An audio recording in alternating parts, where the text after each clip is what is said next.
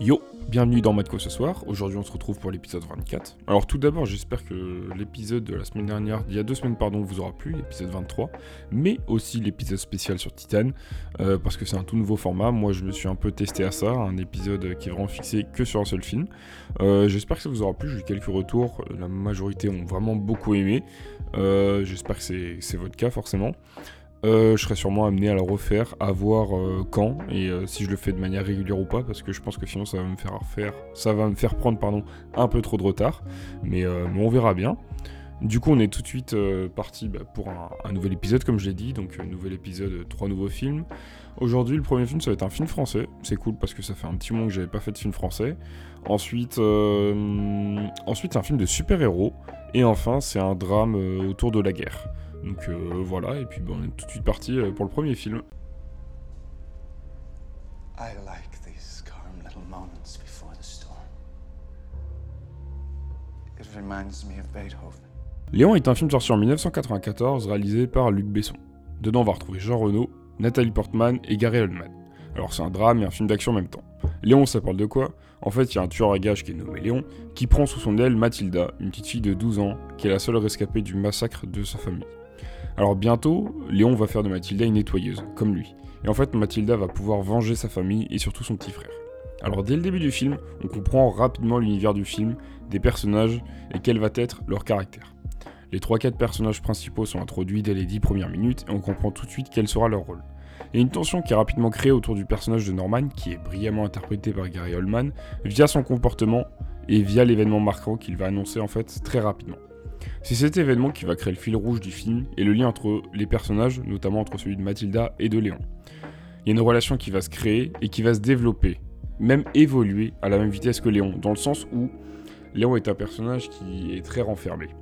Euh, au début, la relation semble être une contrainte pour lui, et elle va vraiment devenir bénéfique pour lui, tant euh, il va évoluer. Et je trouve que ça fait vraiment un parallèle parce que vu que les deux personnages vont vraiment avoir un aspect bénéfique via cette relation, il y a un parallèle qui est créé avec le personnage de Léon, qui est de base très fermé et très solitaire, et qui va en fait s'ouvrir peu à peu et prendre goût à la vie. Et je trouve que c'est une relation qui est très touchante et qui est très bien écrite. Le point fort du film, c'est les personnages que ce soit par rapport à l'écriture, donc avec Léon, qui est un tueur à gage au sang-froid qui va se lier d'affection avec Mathilda, une jeune orpheline qui veut devenir comme lui, mais aussi et surtout pour le personnage de Norman. Un personnage qui est effrayant par ses agissements mais aussi par son comportement et qui montre un homme drogué qui déambule et qui a des moments de folie complets. Les scènes où il se drogue sont d'ailleurs très très forts au niveau de la tension et de la peur et je trouve que la scène d'arrivée pour l'événement marquant du film elle est folle, surtout grâce à une musique qui est totalement magnifique. Je pense que cette scène d'intro, donc elle est très très forte, mais c'est c'est dû à plusieurs choses. Déjà, le fait de montrer d'autres personnages anodins pardon, de son équipe, avant de, le montrer lui, qui les dirige, mais aussi vraiment par l'aura qui provoque. Il y a une sensation de malaise qui est ressentie pendant toute la scène, mais surtout au niveau, au moment de la prise de la, de la gélule, on va dire, et au niveau de la métaphore de Beethoven aussi, qui colle magnifiquement avec la musique, qui est un bijou, et c'est sûrement une des musiques les plus qui m'a le plus marqué dans le cinéma, même au niveau de la scène, je pense que c'est la scène de méchant qui me plaît le plus et qui m'a le plus marqué dans le cinéma. C'est une scène que j'adore, je la regarde régulièrement tant j'arrive pas à savoir pourquoi elle a un impact. Toute l'ambiance qu'elle a, c'est vraiment dérangeant. La musique avec les violons, c'est sublime. Honnêtement, c'est. Je pense que c'est une de mes scènes préférées. du film, c'est ma scène préférée, mais de manière générale, je pense que c'est une de mes scènes préférées. Et ouais, moi, c'est. Dès que je pense à Lyon, je pense juste à Gary Oldman, sa performance et cette scène, et c'est tout bonnement euh, grandiose. Alors, je trouve que L'histoire, elle est très prenante. Et la fin est d'ailleurs magnifiquement orchestrée et je trouve que ça donne vraiment un, climax qui est très bon. Euh, on le sent venir un petit peu, mais par rapport à toute l'histoire, comment tout s'est développé, je trouve ça hyper intéressant et très joliment amené, on va dire. Et euh, là-dessus, c'est un bon point du film parce que je trouve que dans l'ensemble, le film possède un très bon scénario. Euh, on est vraiment pris dans, l'histoire, que ce soit par rapport à, pas une enquête, mais par rapport à toute la traque qu'il y a avec le personnage de Norman, avec Mathilda et Léon. Je trouve ça vraiment intéressant. Donc suivre euh, Norman, même si on le suit pas tant que ça, je trouve ça. Enfin, les passages où on le voit, c'est toujours, c'est toujours au top. Et même juste la relation entre Léon et Mathilda qui évolue au fil du temps, euh, où chaque personnage va s'ouvrir, surtout Léon, c'est hyper intéressant à ce niveau-là. C'est une belle histoire. Euh, Voilà. Je trouve aussi d'ailleurs dans la réalisation une très belle image. Donc il y a un petit grain qui rend le film un peu vieux, mais je trouve ça très beau. Il y a des plans qui sont très jolis. Au niveau de la mise en scène, la fin est très belle et très bien orchestrée, comme je l'ai dit tout à l'heure. Euh, la première, enfin la scène la plus marquante, on va dire, avec justement l'introduction de Norman. visuellement, c'est très fort. La caméra, les mouvements de caméra sont très très jolis. Euh, c'est très bien chorégraphié là aussi, et même visuellement, il y a des choses qui sont très belles au niveau de la mise en scène, enfin très belles, qui ressortent bien, on va dire. Et euh, voilà, la bande son aussi est très bonne, donc que ce soit pour cette scène, mais aussi rien qu'avec la musique euh, Shape of My Heart, of My Heart, pardon, of My Heart, Sting, qui bah, est tout simplement magnifique. Et je trouve que ça crée vraiment une ambiance qui est très sympa, enfin très sympa oui et non parce que ça reste un drame, mais une ambiance qui est très bonne, euh, qui sert totalement l'histoire du film.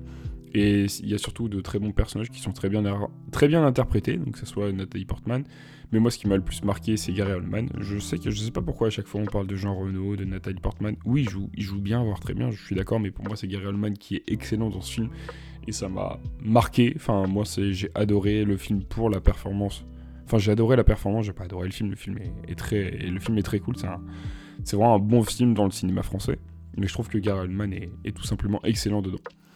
Alors, euh, comme j'ai dit, c'est un très bon film français qui a été, euh, n'a pas été récompensé. Voilà, c'est ça que je voulais dire. Euh, c'est un film qui n'a pas été récompensé. Il a été nommé plusieurs fois au César, notamment pour le meilleur acteur avec Jean Reno, le meilleur réalisateur, le meilleur film, la meilleure photographie, le meilleur montage, le meilleur, la meilleure musique tirée d'un film, je crois, et le meilleur son.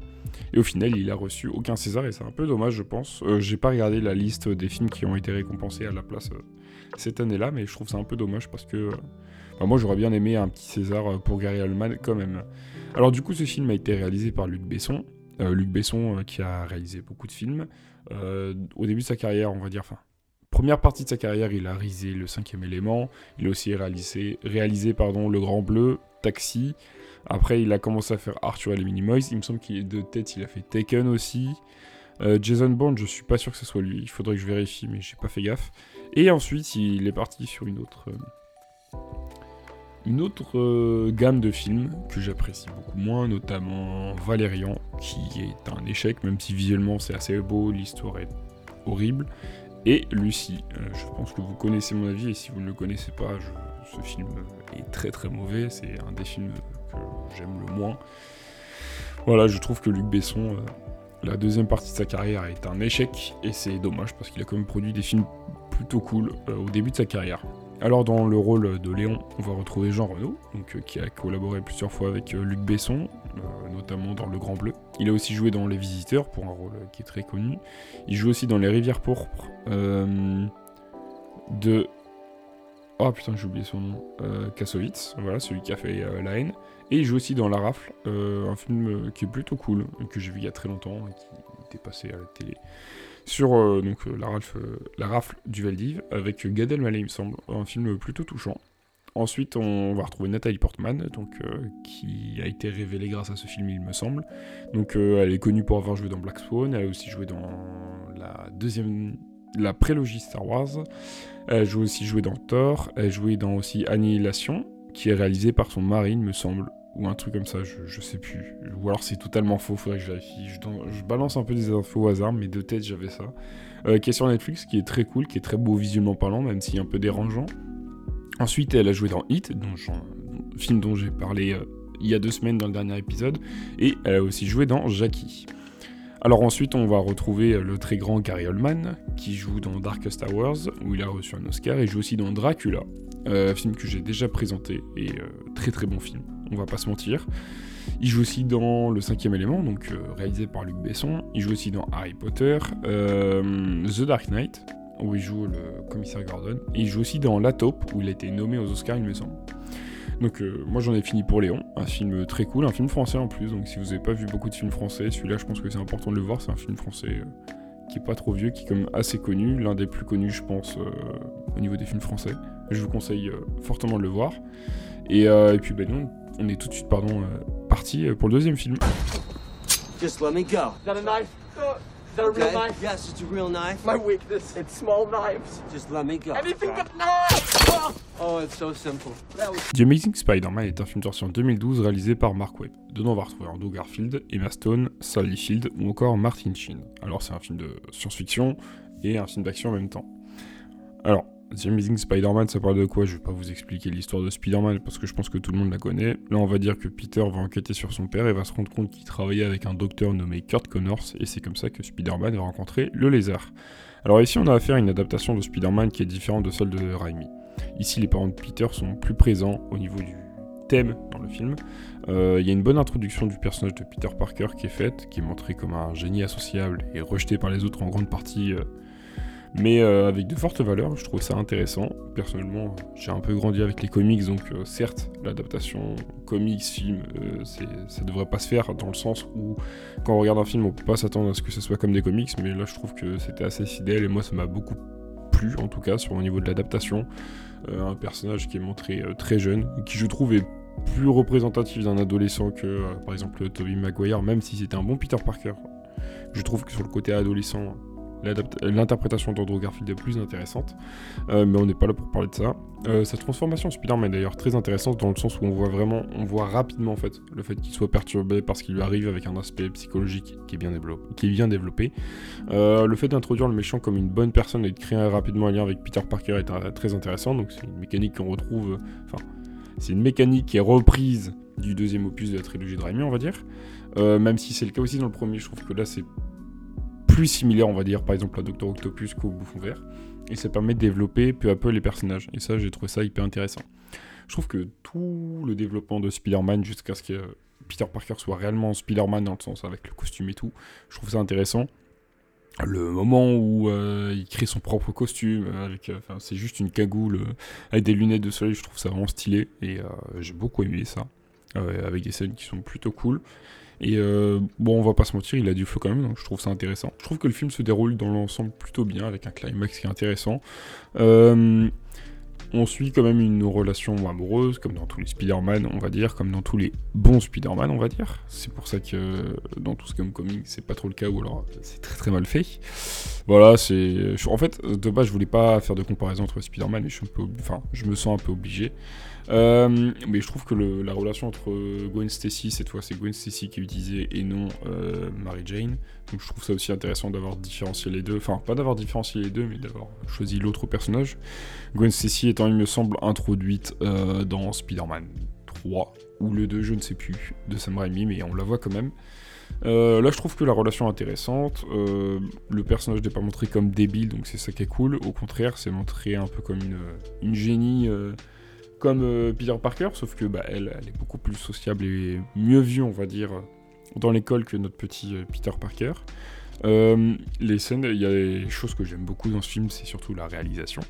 au niveau de l'image, il y a des scènes de combat qui sont très bien filmées, qui sont plutôt intéressantes. Il y a des trucs au niveau de la réalisation sur Spider-Man qui se déplace dans les airs et tout. Je trouve ça vraiment très très beau à voir visuellement. Il y a une scène qui est en POV donc euh, à la première personne, c'est euh, j'adore. j'ai vu ça il y a très longtemps, mais quand je le revois à chaque fois, j'adore. Je trouve que visuellement, au niveau de la réalisation, ça fait presque jeu vidéo. Il y a des plans, on dirait vraiment presque un jeu vidéo, et je trouve ça trop trop beau. Genre, honnêtement, moi j'adore. Rien que pour ça, c'est un film que j'adore. Et, et, aussi un autre point, je trouve qu'Andrew Garfield est, un très bon Spider-Man. Je trouve que l'image qui renvoie, la partie humour, qui est plus présente que chez les autres, ou peut-être mieux présente, euh, même si je, suis pas sûr que ce soit français, qui est présente d'une meilleure manière, voilà, on va dire, euh, que les autres. Je trouve ça top. Euh, personnage très drôle. ouais, tout en fait, je trouve. Après, j'aime beaucoup Andrew Garfield. Je trouve que son interprétation en tant que Spider-Man, c'est la meilleure.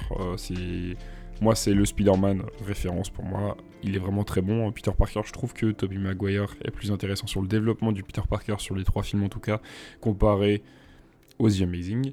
Mais euh, vraiment, en Spider-Man, je trouve que ça colle trop trop bien. Euh, je trouve que le film dans son ensemble, personnellement, il est très bon. Je le trouve très bon. Je sais qu'il a été beaucoup critiqué. Je sais que maintenant aussi, c'est un peu, c'est un peu la tendance de euh, de sucer à mort The Amazing Spider-Man. J'en parlais l'autre fois en live avec des potes et justement, on disait que bah, le problème, c'est que, enfin, là, c'est le 1, donc ça va, mais le 2 qui aussi commence à étudier les deux, ils veulent un 3, je trouve ça dommage parce que, bah là je m'écarte, hein, mais c'est un film à la sortie, le The Amazing Spider-Man 2 en 2014, à la sortie ça a été un échec total au niveau commercial, et c'est pour ça que enfin les gens critiquaient à mort, ils ne voulaient pas de suite, personne ne voulait de suite à part les quelques fans de la saga The Amazing qui à l'époque n'était pas si nombreux que ça, on va pas se mentir. Moi j'en faisais partie surtout pour le 1. Mais voilà, il n'y avait pas euh, autant de personnes que maintenant. Et, euh, en fait, euh, la production a dit bah, les, gens ne veulent pas de film, ça a été un échec, on va pas continuer. Alors que la volonté de base était vraiment de, poursuivre. J'en parlerai certainement mieux dans le prochain. Je crois que c'est le prochain épisode où je parle de The Amazing Spider-Man 2. Mais à la fin, c'est vraiment. On sent qu'ils voulaient faire au moins un troisième film. Donc voilà, et maintenant, avec No Way Home et, tout le bazar qu'il y a eu avec. Tout le monde parle de saga The Amazing, ils veulent faire un troisième, blablabla. Je trouve que c'est pas une bonne idée et je trouve c'est un peu. c'est un peu hypocrite dans le sens où. Enfin, même Andrew Garfield l'a dit justement, maintenant vous voulez une suite, mais en 2014, où, est-ce que vous étiez? Parce qu'il y avait très peu de personnes qui voulaient une suite, et au contraire, euh, enfin même au regard l'année dernière, hein, personne ne parlait de The Amazing Spider-Man, et je trouve ça un peu dommage que maintenant ça soit dit comme un super film, alors que les gens ne l'aimaient pas à l'époque. Bref, revenons au film. Donc le film, je trouve que dans l'ensemble, il est très bon. Il y a un scénario qui est très prenant avec une bonne intrigue. Enfin, il y a même plusieurs intrigues. Je trouve que c'est assez intéressant. Il y a des personnages qui sont bons et qui sont bien joués, notamment donc Garfield et Mastone. Euh, même le Dr Connors, je n'ai plus son nom. Euh, il joue bien, honnêtement. Euh, le méchant n'est pas incroyable. Visuellement, il est joli. Dans l'histoire, il est pas incroyable, mais ça va, on a vu pire. Et euh, je trouve que bah, du coup, la partie visuelle est très intéressante, euh, avec les plans à la première personne, comme je l'ai dit, et des jolis plans, notamment quand Spider-Man traverse New York. Je trouve ça vraiment cool. Euh, j'allais dire que c'est un film qui n'est pas apprécié à sa juste valeur, oui et non, parce que maintenant il est peut-être trop apprécié, même si je vois que la tendance commence à, s'apaiser un peu, c'est pas plus mal. je sais qu'il y a pas mal de personnes qui ne sont pas très très fans de The Amazing, je trouve ça un peu dommage, mais bon, chacun ses goûts. Euh, du coup, ce film a été réalisé par Mark Webb, qui en doit du coup bah, The Amazing Spider-Man 2. Il a aussi réalisé 500 jours ensemble, euh, très beau film d'amour, j'en parlerai dans un prochain épisode, c'est prévu. Il a aussi réalisé le film Marie. Alors, euh, ensuite, on retrouve Andrew Garfield dans le rôle de Peter Parker et de Spider-Man. donc, il joue dans Tune à point, c'est rigolo, c'est le prochain film dans l'émission. Euh, dans l'épisode plutôt. Il joue aussi dans The Social Network, euh, donc réalisé par David Fincher, l'histoire de Facebook et notamment de Mark Zuckerberg, qui est plutôt cool. Il joue bien dedans et le film est cool. Euh, il joue aussi dans Under the Silver Lake, que j'ai vu il y a pas si longtemps que ça, je vais en parler, mais dans longtemps parce que j'ai tellement de films à présenter d'ici là. le film est vraiment trop bien.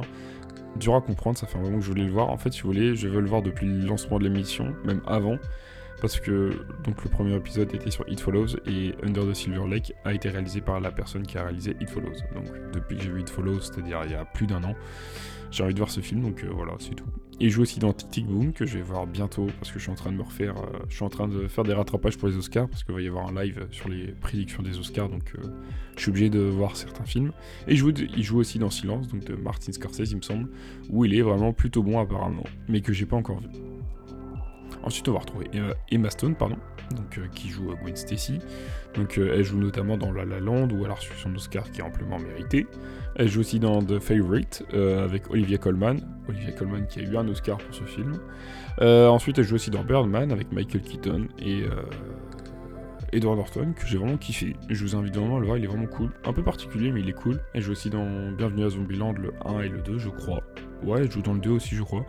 Elle joue aussi dans Super Grave et récemment elle a joué dans Cruella, le film Disney.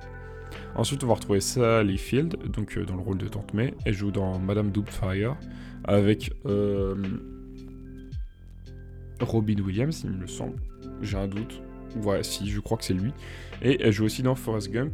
Et enfin, on va retrouver Martin Sheen qui joue dans le chef-d'œuvre qui est Apocalypse Now de Francis Ford Coppola. Il joue aussi dans Les Infiltrés, qui est très cool, avec euh, Matt Damon et Leonardo DiCaprio. Il joue aussi dans Wall Street, mais celui de 1987, pas le loup de Wall Street de Martin Scorsese. Donc j'en ai fini pour The Amazing Spider-Man 1, un film que j'aime beaucoup, un film de super-héros que j'aime beaucoup, un de mes Spider-Man préférés. Euh, sachant que j'aime bien Spider-Man de manière générale, excepté les trois derniers films, bizarrement, je ne comprends pas pourquoi. Euh, j'espère que je vous aurai donné envie de voir le film parce que honnêtement il est très cool et vous passerez vraiment un bon moment devant. Ça reste un film de super-héros donc souvent ça reste un divertissement mais là c'est vraiment cool. Visuellement en tout cas je trouve que la réalisation est vraiment top.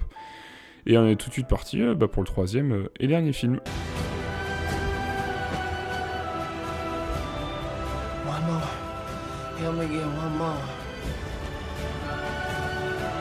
Tu ne tueras point est un film sorti en 2016 réalisé par Mel Gibson. Dedans on va retrouver Andrew Garfield et Luke Bracey. Euh, c'est un, film de, un film de guerre et un drame en même temps. Alors tu ne tueras point ça parle de quoi? En fait euh, quand la seconde guerre mondiale éclate, euh, Desmond, un jeune américain, s'est retrouvé à confronter un dilemme. Donc comme n'importe quel de ses compatriotes, il voulait servir son pays.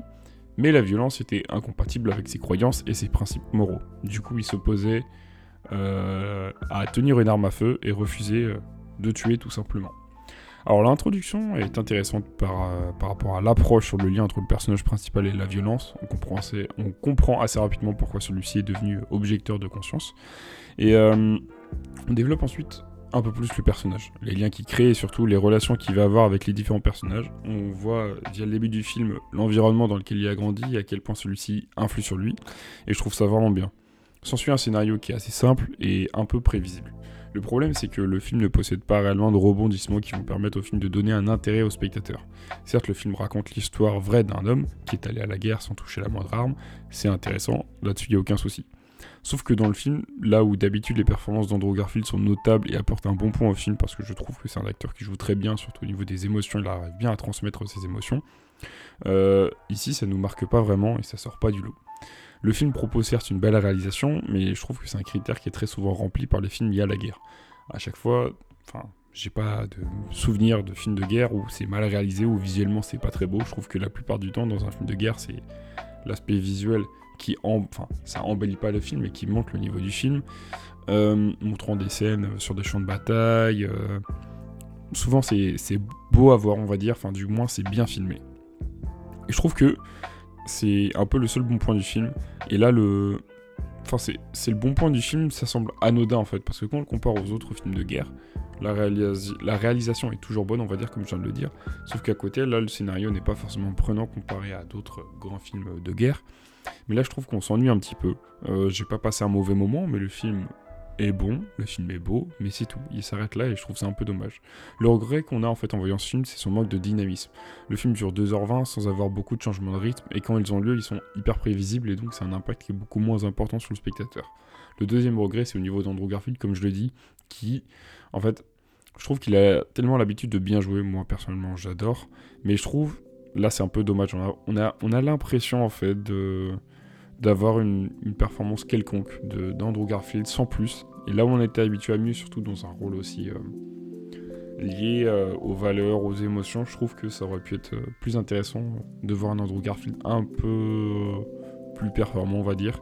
Et justement, c'est une histoire de film qui est touchante et je trouve que je m'attendais à un impact plus fort des performances du personnage, surtout quand, quand, on connaît sa facilité à performer dans ce, rôle, dans ce genre de rôle lié à l'émotion. Le film, il est pas mauvais comme je l'ai dit, mais euh, c'est juste la, réalisation qui est intéressante. L'histoire, elle reste euh, assez basique et très prévisible.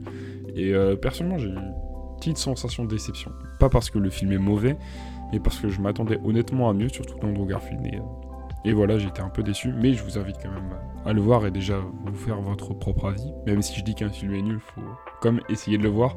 Sauf si vous êtes sûr que ça va pas vous plaire, mais je pense que c'est intéressant de le voir pour euh, déjà se faire un avis, puis au moins vous êtes sûr que le film est nul, ou alors peut-être que vous allez aimer, ça dépend vraiment des goûts de chacun. Je peux très bien, euh, très mal vendre un, film. Euh, alors du coup, ce film a été récompensé aux Oscars deux fois pour le meilleur mixage son et le meilleur montage. Et ensuite, il a aussi reçu le prix du meilleur montage au BAFA. Par contre, aux nominations, il a été nommé plusieurs fois aux Oscars, donc pour le meilleur film, le meilleur réalisateur et le meilleur acteur. Et au BAFA, il a été nommé pour le meilleur acteur, le meilleur scénario adapté, parce que c'est tiré d'une histoire vraie, et le meilleur maquillage coiffure, et le meilleur son. Alors du coup, ce film a été réalisé par Mel Gibson, qui est réalisateur maintenant, mais qui a été acteur. Il a joué dans Braveheart, euh, L'arme fatale, Mad Max aussi, et il a réalisé La Passion de Christ. Euh, dans le rôle principal, on va retrouver Andrew Garfield, dont j'ai déjà parlé tout à l'heure, qui joue dans The Amazing Spider-Man, The Social Network, bref, les films que j'ai parlé juste avant pour The Amazing Spider-Man. Et enfin, on va retrouver Luke Bracey, qui joue dans Point Break, qui date de 2015, pas l'original, et dans G.I. Joe Conspiration, qui est du coup le deuxième opus, il me semble, euh, de la saga G.I. Joe, même s'il me semble qu'il y a deux films. Alors du coup, j'en ai fini pour euh, The Oxford Bridge, euh, qui est le nom anglais de Tu ne tueras point. Parce que je sais que moi j'avais parlé de Tu ne tueras point, il y en a qui connaissaient pas banc. Euh, bah, du coup, je vous invite à le voir parce que honnêtement, visuellement, il est beau. L'histoire, vu que c'est inspiré de faits réels, je trouve ça quand même intéressant de voir cette histoire. Mais voilà, je trouve que le mauvais point, c'est le scénario. Euh, je vous invite à voir les trois films euh, d'une manière générale, même si pour moi les deux premiers sont beaucoup plus intéressants et de meilleure qualité, on va dire, que le dernier. Euh, j'espère que ça vous aura plu et j'espère que je vous ai bien vendu ces films et que cet épisode vous aura plu. nous, on va se dire rendez-vous dans deux semaines pour un nouvel épisode. D'ici là, portez-vous bien. Allez au cinéma parce que bah, y a encore, encore et toujours des bons films au cinéma, donc ça serait con de pas y aller et regarder des films parce que c'est important.